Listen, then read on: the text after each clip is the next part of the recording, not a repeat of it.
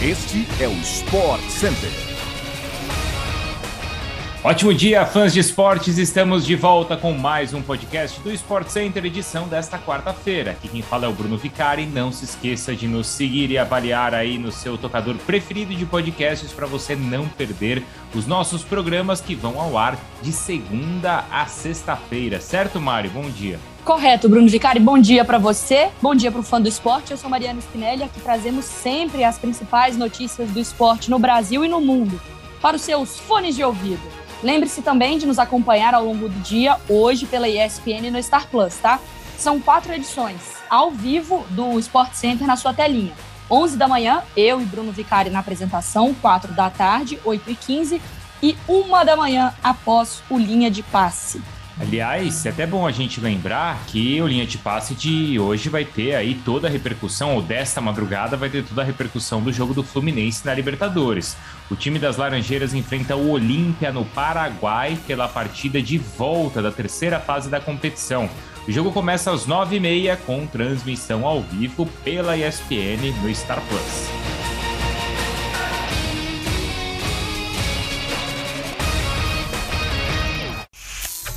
Vamos começar o nosso programa de hoje com os resultados de mais dois jogos das oitavas de final da Champions League. Jogando fora de casa, o Benfica venceu o Ajax por 1 a 0 e avançou às quartas de final da competição.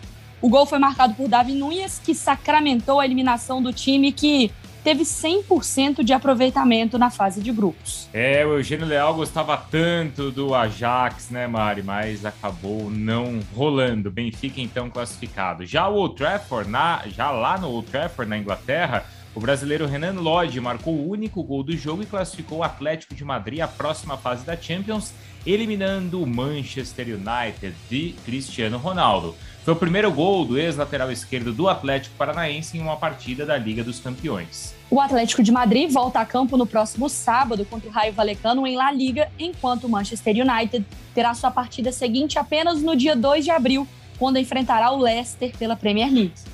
É, o campeonato inglês, inclusive, vai ter um grande jogo hoje, hein? Atenção, porque às 5h15 da tarde tem Arsenal e Liverpool. Jogam em Londres com a transmissão ao vivo pela ESPN no Star Plus. É aquele jogo atrasado do Liverpool. E aí, em caso de vitória, os Reds chegarão a 69 pontos e ficarão apenas um ponto do Manchester City, que nesta semana empatou com o Crystal Palace.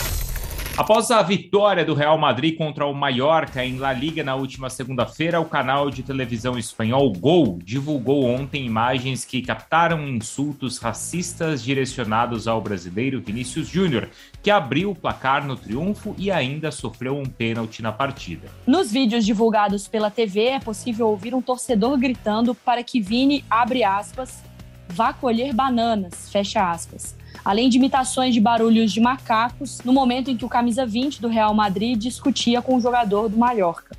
O canal também afirmou que La Liga já está investigando o caso e busca identificar o autor dos insultos. O Vinícius Júnior é um dos grandes destaques do Real Madrid na atual temporada. Ele tem 17 gols e 10 assistências em 38 partidas. O próximo jogo do clube merengue ah, vai ser justamente contra o maior rival, o Barcelona. El Clássico acontece no próximo domingo às 5 horas da tarde e atenção, hein? A transmissão é exclusiva lá no Star Plus. Um momento histórico aconteceu em Minas Gerais, viu? Lenda do futebol feminino no Brasil, Formiga teve seus pés eternizados em uma placa na calçada da fama do Mineirão. Aos 44 anos de idade, ela se tornou a primeira mulher a ser homenageada no Gigante da Pampulha. Em 26 anos servindo a seleção brasileira de futebol, a volante disputou sete Copas do Mundo e é a atleta que mais vestiu a camisa amarelinha entre homens e mulheres. Formiga afirmou estar feliz e surpresa com a homenagem no Mineirão. Ela também disse que este feito servirá para outros estádios apoiarem.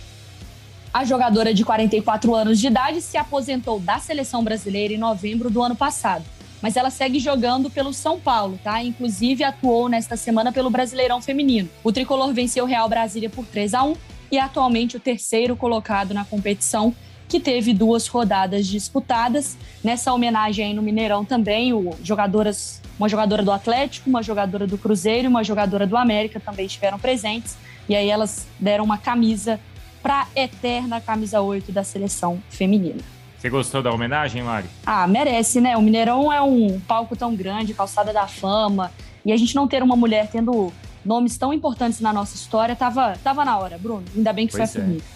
Com uma figura tão importante, é mais que merecida, então, essa, essa homenagem, como a Formiga falou, que isso se estenda também a outros grandes palcos do nosso futebol.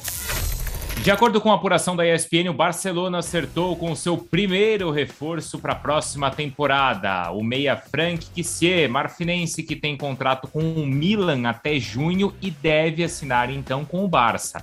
Restam apenas detalhes finais do contrato para que o jogador de 25 anos assim deixe o clube italiano rumo à Catalunha no final desta temporada. Segundo fontes que revelaram à ESPN, o Barcelona também estaria trabalhando para trazer outros três reforços o Christensen e o Aspilicueta, ambos do Chelsea, e também o Massaui, do Ajax. O zagueiro dinamarquês dos Blues, inclusive, seria o mais próximo de acertar com o time culé, enquanto o espanhol seria um pedido do técnico-chave. E falando em Barcelona ainda, o time tem duas partidas decisivas nesse meio de semana. Atenção, porque hoje, a partir das 15 para 5 da tarde, a equipe feminina do Barça enfrenta a Real Sociedad pelas quartas de final da Copa da Rainha. A partida terá transmissão exclusiva no Star Plus.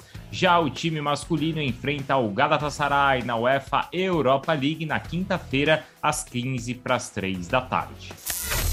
Hora de NBA no nosso podcast, porque um dos grandes destaques dessa semana na NBA foi o pivô Carl Anthony Towns, que anotou 60 pontos na última segunda-feira contra o Santo Antonio Spurs, fora de casa. O jogador do Minnesota Timberwolves quebrou o recorde de pontos da franquia e fez seu melhor jogo pessoal em pontos na carreira. Além disso, Towns entrou no top 5 de jogadores com mais pontos em um único quarto de jogo. Ao marcar 32 pontos no terceiro quarto, o pivô se tornou o quinto colocado nesta lista, atrás de George Gervin, também Carmelo Anthony com 33, Kevin Love com 34 e Clay Thompson com 37. Clay, inclusive, é o líder deste ranking desde 2015, quando anotou 37 pontos em um quarto contra o Sacramento Kings. Ele estará em quadra hoje com o Golden State Warriors, que recebe o Boston Celtics na Califórnia a partir de 11 horas da noite. É, mas não é só isso não, tá? Um pouco antes, um pouquinho mais cedo, o Brooklyn Nets de Kevin Durant recebe o Dallas Mavericks do Luca Doncic às 8h30. Ambas as partidas terão transmissão ao vivo pela ESPN no Star Plus. É isso, pessoal. Assim a gente chega ao fim de mais um podcast do Sport Center. A gente volta amanhã às 6 horas da manhã com mais um episódio por aqui. Mas claro, fique ligado, não deixe de nos seguir nem aqui, nem nas telas da ESPN, porque logo mais às 11 da manhã, Mariana Spinelli e eu estaremos juntos, certo, Mari? Até mais. Corretíssimo, Bruno Vicari. Um abraço para o nosso fã do esporte que sempre está acompanhando aqui o nosso podcast. Beijo!